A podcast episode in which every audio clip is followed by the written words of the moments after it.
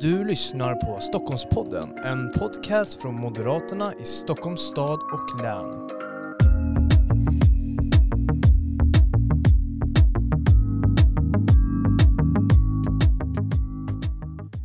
Ja, varmt välkomna till ännu ett avsnitt av Stockholmspodden.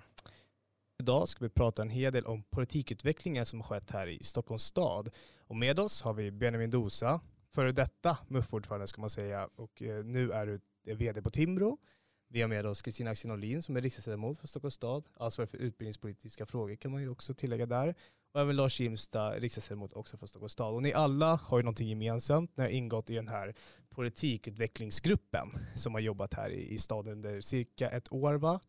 Eh, men jag tänkte, Benjamin, kan inte du berätta lite om bakgrunden till det här politikutvecklingsarbetet? Var, Mm. Varför har ni börjat med det?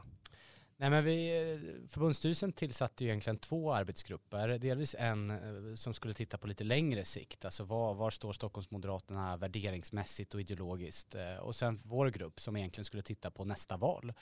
Eh, och delvis eh, de problem som finns i Stockholm och hur man med politiska mått kan, kan lösa dem. Delvis hur Stockholm blir en bättre stad att leva i. Och såklart så hoppas vi att det leder till att Stockholm får, eh, eller Stockholmsmoderaterna får fler röster också. Så det är väl egentligen de tre delarna den här slutrapporten består av. Alltså politik för ett bättre Stockholm, lite flummigt så, politik för att lösa problem och politik förhoppningsvis som leder till ett större Moderaterna. Mm. Men vad man har för utgångspunkter då, då när, när ni har gått in med, med de här målen nu som du nämner Benjamin, Kiki? Ja, men jag tänker att det är ju det här med att hålla på med politik på olika nivåer. Det handlar ju om att man både måste kunna tänka på lång sikt, alltså man måste kunna både ha det visionära med sig och det har ju framförallt då en annan grupp tittat på. Men sen handlar det ju också om att hela tiden lösa de här dagsaktuella problemen och de vet vi ju så lite om. Det har väl inte minst den här pandemin visat nu att vad, vad, vad anade vi för ett och ett halvt år sedan skulle hända? Mm. Eh, Och det är det som är roligt tycker jag. Att både försöka tänka åtminstone på ett par års sikt för oss men också att liksom se dagens problem. För det är ju en föränderlig värld. Det är Mm. kul. Mm. Det är det verkligen. Ni har ju i den här gruppen identifierat en hel del eh, problem som finns i Stockholms stad, eller utmaningar och vissa utvecklingsområden. Men jag tänkte att vi ska gå in på det lite senare. Men vikten av att göra sånt där politikutvecklingsarbete, Jimstad, Lars Jimstad. Nej, men jag tror att det är jätteviktigt och man får ju också tänka på det att eh, Stockholm är ju rätt, en rätt stor stad och eh, problemen ser lite olika ut på olika håll i stan. Det tycker jag är viktigt att man ska i en sån här rapport eller i det vi kommer fram till att man ska kunna känna igen sig i de problembeskrivningar som vi, som vi ger. Och likadant att man, Stockholm består ju också av människor i olika åldrar till exempel. Jag är lite äldre och tycker det är viktigt att äldre människor ska kunna känna igen sig i det vi kommer fram till. Och likadant naturligtvis med andra kategorier utav, utav stockholmare. Och därför har det varit viktigt att vi då har förankrat oss väl i föreningarna runt omkring i stan och också en rad andra organisationer som vi har hämtat in synpunkter från för att vi ska få en så fullödig rapport som möjligt. Mm. Och det har ju varit eh, både, precis som du säger, intern förankring men också har ni tagit del av vad folk utifrån partiet säger. Och Benjamin, jag tänkte bara, vilka är de här utifrån så vi vet eh, ungefär vilka människor det är? Så det är, inte, det är inte bara någon på gatan som man hittat och frågat hur ska vi göra för att få Stockholm till en bättre stad? Mm. Eller hur? Nej men är det något jag ändå är väldigt stolt över i den här slutrapporten är ju att vi har, vår metodik har ju verkligen varit djupgående.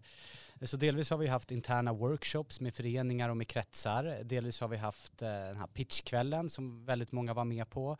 Vi har eh, frågat 12 stycken externa organisationer och då har det varit en himla bredd på dem också. Allt ifrån Stockholms handelskammare till Cykelfrämjandet, Stadsmissionen, eh, Svenskt Näringsliv med flera med flera för att eh, få input helt enkelt på vårt arbete och för frågorna som de tycker är viktiga. Vi har också tittat på opinionsmätningar. Jag tror att det är väl en fem, sex, sju olika opinionsmätningar som både är då kopplat till specifikt till Stockholm men också trender nationellt. Eh, vi har också gjort vissa djupintervjuer i framförallt då krets 2 och 3 eh, och då framförallt då Östermalm och Bromma. Och varför är det då? Jo, det är där vi har tappat väljare och då vill vi veta varför har de gått över till andra partier. Och sen har vi tittat mycket på statistik, valforskning, evidens generellt sett. Så att eh, det är en väldigt, metodiken tycker jag vi ska vara rätt stolta över faktiskt. Mm. Men, men du nämnde ju det att vi, vi har tappat väljare och eh, ni skriver ju här, jag tänkte att vi ska nu gå in på själva rapporten och prata lite om det som ni har fått ner nu på papper. Och här beskriver att det är, historiska framgångar men en negativ trend. Och vad menar man med det Kiki? Men jag tänker att vi är väl många som på något sätt med sorg har konstaterat valresultat och ibland blivit förvånade och trott att vi skulle på något sätt ha en, ett större gehör för våra idéer. Och därför är det ju viktigt tycker jag att man ändå stannar upp och analyserar. Vad är det som vi gör tokigt? Är det så att vi lever i en bubbla och på något sätt ser ett Stockholm som inte existerar längre? Eller är det någonting vi verkligen handgripligen har gjort fel? Och jag tror att många känner igen att vi har ju diskuterat detta med Nobelmuseum, om huruvida det var anledningen till att vi tappade väljare det senaste valet och så. Eh, jag tycker att det är bra, även om vi inte ska, vi ska inte fastna i det här, tänker jag, i att älta vem som gjorde fel eller var det gick fel i kedjan. Men det är ändå bra att ha en bakgrund. Att nu har vi gått igenom valresultaten och kan väl se att vi både har förstorat ibland vår tro på vad som hände och vad som inte hände. Men för det ger en bra grund för hur man framförallt lär sig av värdet av att lyssna och att vara ödmjuk och att utveckla politiken. Mm. Finns det några fler eh, förklaringar? Nej, men man kan väl säga så här att i, i, ibland så hör man förklaringen att det, att det är svårt att, vara, att få en borgerlig övervikt i stora städer. Att det liksom hör till på något vis att de, i de stora städerna så är det lite mera vänster. Det har vi försökt att i den här rapporten dementera. Det visar sig ju om vi faktiskt djupgranskar vad som har hänt i en del riktigt stora städer att det beror väldigt mycket på vad det är för politik man för helt enkelt. Vi har ju tittat på Boris Johnson som ju var borgmästare i London under många år och hur duktig han var på att eh, fånga upp, lyssna och eh, göra sådant som människor tyckte var bra. Vi har också tittat på, det kan säkert Benjamin säga mycket mer om, vi har också tittat på, på i New York där man också då har eh, lyckats med att till exempel få bukt med brottsligheten vilket eh, låg högt upp i prioriteringen hos, hos människor och skapade en trygghet som gör att man kan bli vald även om man är republikan i det demokratiska New York. Mm. Precis, Benjamin har ju kollat på en hel del olika internationella exempel, bland annat London, Oslo och New York. Kan du berätta lite mer om det? Mm, för att eh, börja med det som Lars var inne på. Ibland får man intrycket av att det är någon slags vänstervåg i Stockholm. Att så här, men det går inte att för Moderaterna att växa för att det är, det är så himla vänster och alla röstar på Miljöpartiet och på Vänsterpartiet. Det är, som, som Lars var inne på, sedan 50-talet så har eh, liksom, blocken varit ungefär lika stora. Så det handlar i grund och botten om typ 20-30 000 väljare som byter block. Moderaterna har alltså inte, trots att vi, vi gjorde i senaste valet det sämsta valresultatet sedan 70-talet, vi har alltså inte tappat massa väljare till sossarna eller till Vänsterpartiet, utan vi har tappat till de andra borgerliga partierna och till Sverigedemokraterna. Eh, vilket betyder, eh, på många sätt är ju det också betryggande i någon bemärkelse att det inte är massa hardcore kommunister som vi måste övertyga att bli moderater utan vi måste övertyga människor som tidigare har röstat på Moderaterna att komma tillbaka hem till Moderaterna. Så det är ju liksom ändå någonting viktigt om vi ska, som Kicke var inne på, liksom ljuspunkter i det här. Vi ska heller inte bli för neggo att det här är liksom alltid bara dåligt utan, utan de här har röstat på oss och borde kunna komma tillbaka. Om vi tittar då internationellt som vi var inne på eh, så finns det ju vissa lärdomar man kan se tydligt. Både, vi har tittat på Boris Johnson och i New York framförallt då Michael Bloomberg och, och då finns det vissa saker man verkligen kan kan lära sig av. Delvis kändisskap, att det är väldigt viktigt att man har företrädare som är brett kända. Där har ju vi fördelen att eh, Anna König är väldigt eh, känd nu. Jag skulle väl gissa, nu har vi inte sett mätningar på det, men jag skulle gissa på att hon är betydligt mer känd än Karin Vangård till exempel. Så det är ju någonting bra, det ska man bygga vidare på. Eh, både i New York och, London så har man haft en ska man säga, generellt mer progressiv inställning till politik än vad kanske nationella partiet haft. Alltså Boris Johnson, nu kanske han förknippas med Brexit-kampanjen, kampanjen, men när han körde till eh, borgmästare och var borgmästare så associerades han snarare med hbtq-rättigheter, cykelbanor, den typen av frågor. Och att han kanske stack ut. Han röstade vid flera tillfällen mot sitt egna konservativa parti i den typen av frågor. Eh, och delvis så hade man mycket kampanjer utanför stadskärnan. I, i en Stockholmskontext skulle man om vi ska översätta det, att man kanske har specifika kampanjer för sig Älvsjö, Enskede, Bromma, Kista, mm. för att ta några exempel. Eh, och sen så har ju båda byggt på liksom väldigt tuff mot brottslighet, att det har ju varit en bärande kampanj. Mm. Och brottsligheten pratar man ju väldigt mycket om just nu i, i Stockholmsområdet. Man har ju tidigare pratat om unga som blir rånade. Eh, gängskjutningarna eller de dödliga skjutningarna ökar hela tiden. Fick vi se en rapport från Polismyndigheten här innan jul. Eh, och det sker ju nästan en skjutning varje dag i landet. Men brottsligheten, hur viktig är den Kicki för att man ska kunna eh, göra Stockholm till en bättre stad? Den är otroligt viktig. Därför att brottsligheten handlar ju om så mycket mer också. Alltså det är ju i och för sig eh, förskräckande nog kanske att vi nu leder i landet när det gäller liksom sprängningar och skjutningar och annat. Men det handlar ju också om att kvinnor och mammor måste kunna känna sig trygga när de går hem ifrån tunnelbanan. Eller att barn måste kunna känna att du är trygg i skolan. Alltså vi kan inte acceptera en skola där mer än hälften av eleverna i årskurs 9 säger att de har blivit utsatta för ett brott under skoltid. Så att på något sätt är brottsligheten och trygghetsfrågan, den, den griper in över hela liksom, Stockholms potential. Och att, vara, att ha en stad som vi är stolta över. Och, det, och sen är det ju också det man säger det rent estetiska. Alltså vi vill ha en vacker stad. Eh, inte ha klotter och sönderslagna rutor och fimpar och mm. skräp. Mm. Utan, eh, ja, så just den här trygghetsfrågan den är ju navet kanske en vacker stad att leva i. Eh, ja, men jag var, och tänker också på samma sätt som Kristina på, på just det här med brotten eller hur ska jag uttrycka det. Just klotter, vandalism, sönderslagna fönster.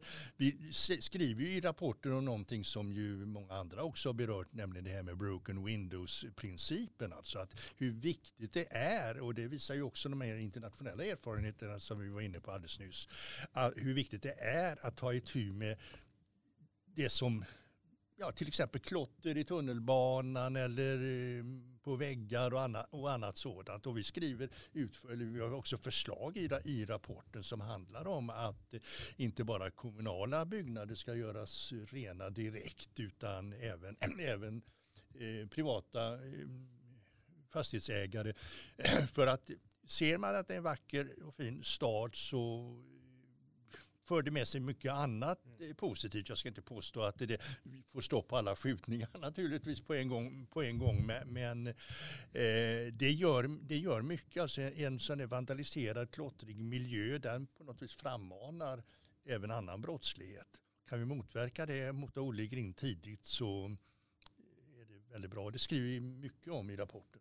Mm. Och, och det är få frågor som där våra potentiella väljare är så eniga med oss om som i just trygghetsfrågan. Alltså det finns ju flera frågor vi skriver om som vi måste Eh, fundera både ett och två varv på hur vi ska landa in. Till exempel Bromma flygplats i en sån fråga eh, där våra väljare och potentiella väljare är ganska splittrade. Eh, vad ska man säga, bil kontra gång kontra cykel. Jag menar, har man varit aktiv i Moderaterna ett bra tag så tänker man kanske bil, bil, bil. Men uppenbart så finns det rätt många potentiella M-väljare som, som tycker cykel är viktigt. Cykel är dessutom en materialsport. Det är dyrt att köpa en, en cykel och många av dem är potentiella M-väljare. Men är det någon fråga det verkligen bara är liksom tuta och kör och där vi har väljarna i ryggen så är det ju kopplat till trygghetsfrågan. Allt ifrån eh, trygghetskameror, fler ordningsvakter, mer ordning och reda i skolan. Det är liksom bara kör, kör, kör. Mm. Så att eh, ni som är ute i, i föreningarna är ju verkligen har med sig det. Att, eh, i, I de frågorna så tycker väljare som oss, även i tiggerifrågan till exempel. Ja. Mm. Det, I den här rapporten så har ni tagit fram en, en hel del förslag Benjamin. Skulle du kunna nämna bara några? Eh, Absolut. Eh, nej men eh, delvis, vi, tack vare att Moderaterna styr nu eh, så har vi ju väldigt många ordningsvakter men vi föreslår ändå att de tredubblas så att de kommer på fler platser. Eh, och vi föreslår också en, en hel del, det blir ju en nationell fråga så det får ju eh, Kicki och Lars ta med sig till, eh, till Ulf och gänget. Men jag, jag tror att vi, vi tycker rätt i de frågorna. Men, men att det finns ju flera ställen där man idag, till exempel Stadshagen, där man inte kan ha ordningsvakter för att LOV 3-förordnandet som det då heter förhindrar det. Man är väldigt restriktiv i att få tillstånd. Så där vill vi också luckra upp så att det ska vara möjligt att ha ordningsvakter på fler platser. LOV 3 är att man inte får tillstånd för att ha ordningsvakter? Eller LOV 3 är att man får ha tillstånd, ja, men, man, får ha tillstånd. men de får får inte LOV 3 Ja. och vi vill lu- luckra upp det så att man Okej. får ha det på fler platser. Vi föreslår också ett generellt tiggeriförbud. Vi föreslår att eh, stadens trygghetskameror och vakter bör integreras i SLs trygghetscentral så att det finns ett trygghetsnummer för hela Stockholm. Jag tror inte väljarna tänker att ja, men det här är kommunens mark så att därför ska jag ringa kommunens trygghetscentral utan man tänker nu känner jag mig otrygg. Och om det då är på plattformen eh, på, på tunnelbanan eller pendeltåget eller om det är precis utanför. Det, det ska vara liksom samma trygghetsnummer i grund och botten. Eh, vi tycker också att man borde mm, eh, Stockholms stad borde eh, göra informationen lättillgänglig. Det har man sett i till både London och New York att när man gjorde den här informationen om var, vilka platser är mest brottsutsatta, vilken typ av brott är det, hur utvecklas det här månad för månad, så kunde också andra aktörer, alltså butiksägare, eh, bostadsrättsföreningar kunde agera på den här informationen. Nu är det ju väldigt mycket Eh, liksom ett mörker, att man, man, man gissar, ja men det här torget är säkert brottsutsatt, vi borde säkert göra någonting kopplat till det, men det borde ju vara baserat på fakta. Mm. Nej, men jag tänker också på det här som jag sa inledningsvis om att man ska kunna känna igen sig på, no på något sätt i det vi skriver. Och vi vet ju till exempel att de här sprut, sprututbytesmottagningarna på Kungsholmen och på Södermalm att de då upplevs som otrygga platser med kanyler runt omkring och risk för barn som går omkring där och så vidare. Och där har vi ju sagt att de här enheterna bör ersättas med mobila stationer. Bara för att nämna, nämna ett konkret exempel från det här. Och sen har vi ju också talat, skrivit en del om det här med platssamverkan eller eh, Business Improvement District som det heter på engelska. Det här med att fastighetsägare, kommun, stadsdelar och så vidare kan, kan gå samman om att eh, skapa en trygg miljö där det annars har upplevts som rätt otryggt. Vi har tagit eh, Medborgarplatsen som ett bra exempel i det sammanhanget. Och det går att göra på många fler ställen. Jag tror Sergels torg har också blivit bättre sedan man inledde den typen av samverkan. Mm. Lite Kiki, skolfrågan i det här. Vi pratar ju en, en hel del om tryggheten. Men har ni eh, i rapporten också diskuterat, eller när ni har diskuterat för att komma fram till den här rapporten, har ni diskuterat någonting om skolans roll i, i den här trygghetsfrågan? Absolut, den är jätteviktig. Jag är lite förvånad över att inte fler vill diskutera det även om man säger, i hela samhället. Hur viktig skolan är när vi också pratar om brottsligheten. För det vet vi ju genom all forskning och som du och jag har pratat om förut Zacharias i olika sammanhang. All forskning visar ju att ska man göra någonting för att förebygga kriminalitet så är det att se till så att våra barn och unga går ut grundskolan och även helst gymnasiet med fullständiga betyg. Det är liksom självklart. Har man inte ens grundskoleexamen då är man en otroligt lätt måltavla för att bli rekryterad av kriminella gäng. Och i Stockholm så är det ju, så förra året så var det ju ändå mer än var tionde barn, eller ungdom kanske man ska säga då, som gick ut grundskolan med icke godkänt i något eller några ämnen. Och då ser det ändå bättre ut kan jag säga, i Stockholm än i många andra delar av Sverige. Men det är ändå, liksom, det är ändå 10 procent för många. Vi har 44 skolor som vi skriver om i den här rapporten. Eh, där, där det är elever som går ut utan, fullstä- alltså utan grundskoleexamen. Eh, Och det är inte acceptabelt. Jag tänker tillbaks när vi hade den här pitchkvällen som var öppen för medlemmar. Då var det ju hon från Engelska skolan, rektorn från Engelska skolan och hon pratade en hel del om det här med skolkultur och ordning och Ja. reda i klassrummet. Hur, hur viktigt är det för att, att eh, Ja, men det är grunden. Mm. Alltså det tror jag, vare sig man är vuxen eller gammal, vet att ska man ta in liksom information om någonting och kunna tänka, då måste det vara hyfsat lugnt omkring. mm. Eh, och det är ju, så det är så att säga grunden att det i skolan måste bli lugn och ro, ordning och reda. Och det är det ju inte. Alltså jag kan få en chock när jag kommer in i vissa skolor och känna att jag skulle inte stå ute i tio minuter. Jag blir hjärntrött. Nej. Och då, du Eh, och är det är gammal ändå- lärare också. Ska Ja, man, och jag är gammal lärare, Mm. precis. Eh, så det är ju, där måste man börja. Sen är det ju mycket som handlar, alltså vi har skrivit väl, rätt många sidor om skolan. Det är ju, finns ju inte bara en quick fix, men jag kan skulle säga kanske det här med lugn och ro, eh, ordning och reda, det är ju det är liksom basic. Det måste Steg till ett. först. Det är Mm. steg ett. Sen handlar det ju mycket om ändra kultur i skolan till mera fakta. Vi måste ha fler timmar, vi måste ha duktiga lärare, vi måste satsa på även särbegåvade barn. Högpresterande barn. Mm. Vi måste ha nivågrupperingar, vi måste ha mer svenskundervisning, vi måste ha mera matte. Ja, det finns liksom tusen olika saker att göra och vi, vi har med ganska många punkter. Men jag tror att det man ska prioritera först det är verkligen alltså lugn och ro, ordning och reda. Mm. Och just samverkan med föräldrar är ju väldigt viktig också. Det har vi också skrivit en del om i, i rapporten. Och det hade hon ju en del bra exempel på hur man då varje månad återkoppling. Den här rektorn från Den Engelska rektorn skolan. från ja. Engelska Mm, skolan ja. varje månad har en Ja. återkoppling till föräldrarna och hur man har, Om man har föräldrakontrakt. Och, precis. Ja.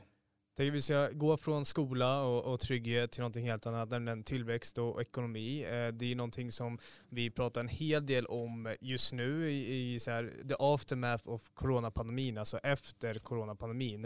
Och jag tänkte Benjamin, har ni, hur har ni resonerat i den här rapporten gällande tillväxt? För hur ska vi få Stockholm att bli Eh, som vi har här i länet, eller regionalt då, Europas främsta tillväxtregion ska ju Stockholm bli, eller Stockholmsregionen bli, det är ju vår, vårt mål. Eh, har ni pratat någonting om det i, i den här rapporten? Mm, absolut. Och tittar man på eh, den breda frågan om jobb och ekonomi så kan man ju eh, å ena sidan beskriva Stockholm som eh, i princip en av världens bästa städer. Alltså riskkapitalinvesteringar per capita så ligger vi, jag tror att det är topp tre i hela Europa till exempel.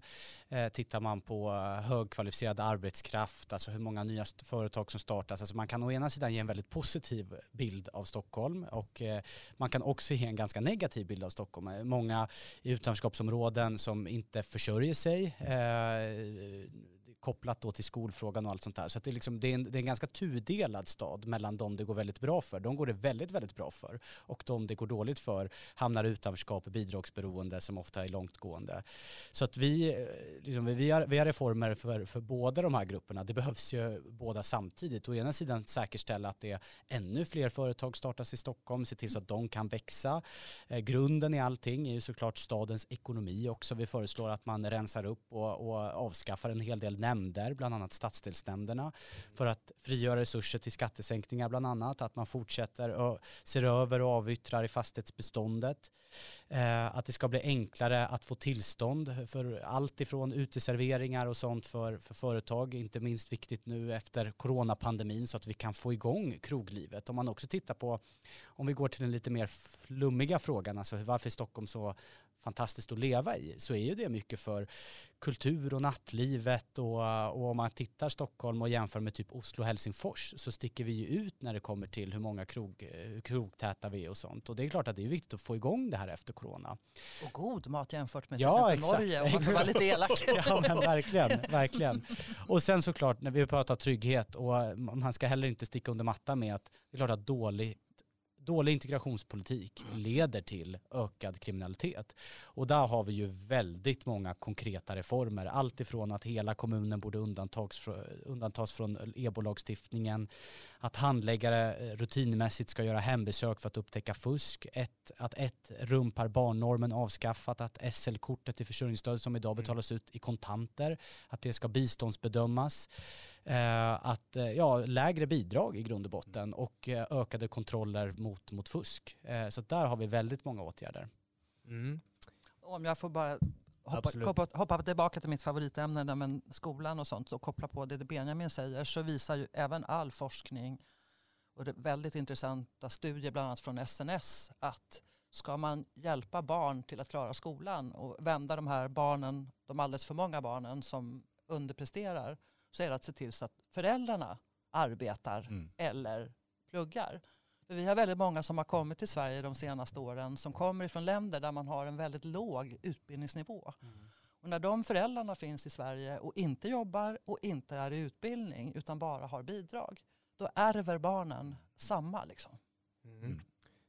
Jag tänker att, att vi ska lämna eh, arbetslöshet, integration och, och ekonomin och gå vidare till en fråga som Benjamin var lite på innan, eh, nämligen det här med trafiken och, och framkomligheten. Eh, bil kontra cykel, kontra gång, kontra det ena och det andra. Det är väldigt mycket som ska in i en storstad eh, och väldigt mycket som ska fungera när det kommer till framkomlighet och, och trafik och så. Eh, men jag tänkte, Benjamin, eftersom du var inne på det lite tidigare så får du börja. här. Hur, hur ska, kan man kombinera cykel, bil och eh, gångtrafikanter? Jag tror att eh, steg ett är väl att erkänna att det finns målkonflikter i det här. Att vi har begränsat med yta eh, och alla, alla ska, ska finnas. För Moderaterna tror jag att den, så här, vi är och ska förbli ett bilparti. Kör man bil och är beroende av bilen, då ska man rösta på Moderaterna.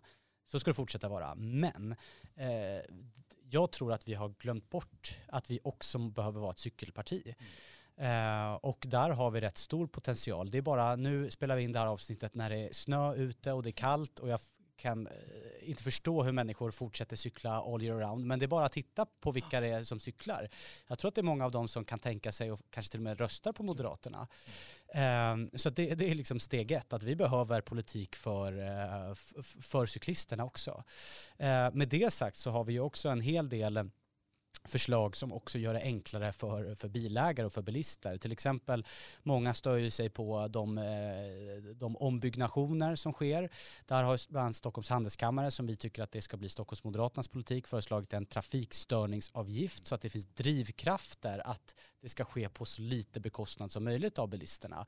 Nu kan, kan man dröja, det man kan ta upp liksom kanske lite för mycket mark för att återigen, för byggbolaget finns inte den typen av incitament. Vi föreslår också att eh, det här vet jag att en del eh, personer som är bilägare har som, som nästan hjärtefråga eh, och det är att ifall en bil står parkerad och det är servicedag eller servicenatt och till exempel då gatustädningen inte utförs, då ska man alltså inte kunna få en felparkeringsbot för det. Mm. Lite, det handlar ju om ganska kärnfrågor för Moderaterna, att offentlig sektor ska också utkrävas ansvar. Det är en rättvisefråga på något sätt, så mm, man känner det. Eh, nej men det, det, är klart, för att återgå till vintercykling så ser man ju nu hur man, vad heter det, sop, nej, torr, nej, man Eh, ja, man sopar cykelbanorna och salt, sopar och sopsaltar, så heter det bestämt. Sopsaltar cykelbanorna och det är klart att som fotgängare då så undrar man så bra för cyklarna men här går vi och pulsar i, i snön. Men det är där kan man ju också göra likartat när det gäller eh, att göra stan framkomlig för fotgängare. Det, Verkligen. det visar ju det här med sopsaltning på cykelbanor. Då kan vi göra det på gångbanor också. Så att eh, det, det, fin det finns en potential för att främja alla sorters trafik i stan. Bara man eh, funderar lite grann och lägger manken till. Mm. Man kanske måste börja cykla då? Ja, men det, många av oss är ju eh, både bilister, cyklister och fotgängare. Absolut. Jag menar jag cyklar gärna med min elcykel ska väl tilläggas. Ja. När, när det hoppas känns, det kommer när, gå i framtiden när det känns skönt att göra det. Ja.